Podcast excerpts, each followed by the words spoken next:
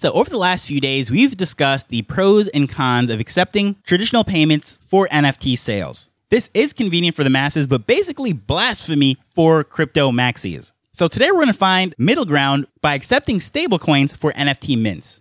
Hello, I'm Taj, digitally known as Tropic Vibes, the host of Nifty Business, where we highlight NFTs and explore Web 3.0 as we move from pure speculation to creating real world value.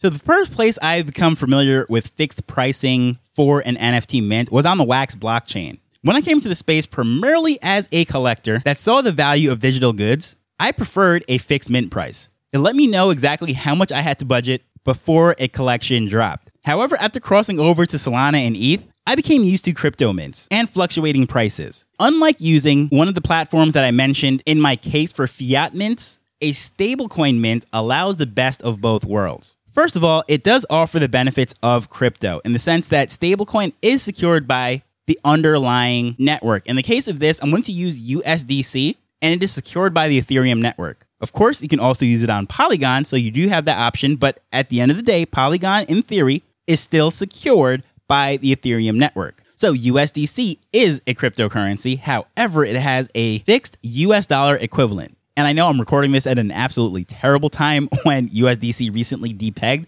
but that was because of all those banks crashing and what have you, and there was a lot of panic. But generally speaking, in normal times, it is fixed to the US dollar because it is primarily backed by US treasuries. So, in addition to that security, you're also going to have no price fluctuations. Because even in the recent case of when the value depegged, it still had the same value when it repegged, if that makes sense. So the example that I'm going to give is let's say someone mint something for 100 USDC right before the depegging. Well, when it repegged, the project still had $100 worth of coins. So with this, the buyer gets to see exactly what they're minting. They know in this case it's $100. Well, regardless of where that pegging goes, it's still going to be $100. And the project can also budget for that $100. But one of the interesting things with the USDC minting if you're using an option such as the thirdweb or a custom contract, you can sponsor the transaction fees. So, depending on the wallet, if you're also partnering with a paper.xyz, or if you want to cover the gas costs on, let's say, Polygon, I really wouldn't recommend that on ETH. It can be coded right in there. So a buyer knows exactly if it is priced for $100, they know that it's going to cost them $100. And it's just one of the many amazing things that could be done as far as expectations and pricing. And it reminds me of when you walk through a store and you see something and you don't exactly know what the price is going to be as far as the tax, depending which town you're in. That could be very annoying, especially if you're a kid walking around with a couple dollars worth of nickels in your pocket and you just want to know how much candy you can buy. But in the case of buying NFTs, sometimes a minter might not understand that extra funds are needed in order to cover the gas fees and the transactions, depending if you're using one of those platforms that also takes a commission out of it so being able to sponsor those fees up front is just another thing that just makes that transaction that much more palatable, I guess you would say, for someone that is not familiar with the space. So having that ability of less guesswork on both sides, it is just very beneficial. And as I said, even if there is that depegging temporarily or what have you, you don't have to worry about the project does not have to worry about dips affecting the value of what they're actually taking in. They can budget for whatever it is that they sold it for, multiplied by the number of tokens, and say that is the max that we're going to possibly make on this mint. And then, of course, that's when the marketers come in. They start to crunch their numbers, see how many people they have to have, and work out percentages and ratios and so forth, and try to get a budget. But the area that I think will be most beneficial and most exciting to people is knowing that the taxes are going to be there. It is so much easier to figure out what is actually owed.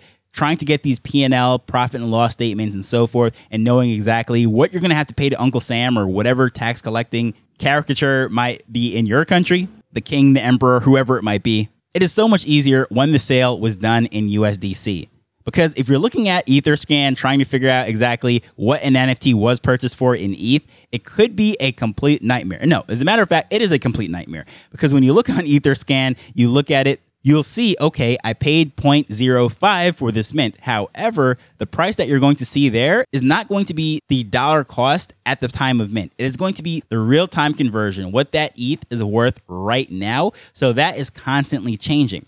So, in order to actually figure that out, you're going to either have to A, manually backtrack and see what it was on that time, or use some sort of software to be able to track that and do that. It could be a complete nightmare if you have hundreds or thousands of NFT transactions, but if you just have one or two, it's not a big deal. But on the flip side, from the project side, when they have 10,000, that could be a complete nightmare. Not to mention if there's royalties involved and having some in the treasury and selling them at a later date, it is not an easy task. So, taxes are not fun in general, but crypto taxes are even worse. So, in many ways, stablecoins are that middle ground. You're going to have all those benefits to appease the crypto friendly or crypto maxis, but then also it lowers the learning curve for the newbie that doesn't really fully understand this whole world of crypto. But speaking of trying to understand the world of crypto and onboarding the newbies, that is the mission of Crypto Tech Women. This show is not sponsored by Crypto Tech Women. I just happen to be a fan of their project and what have you,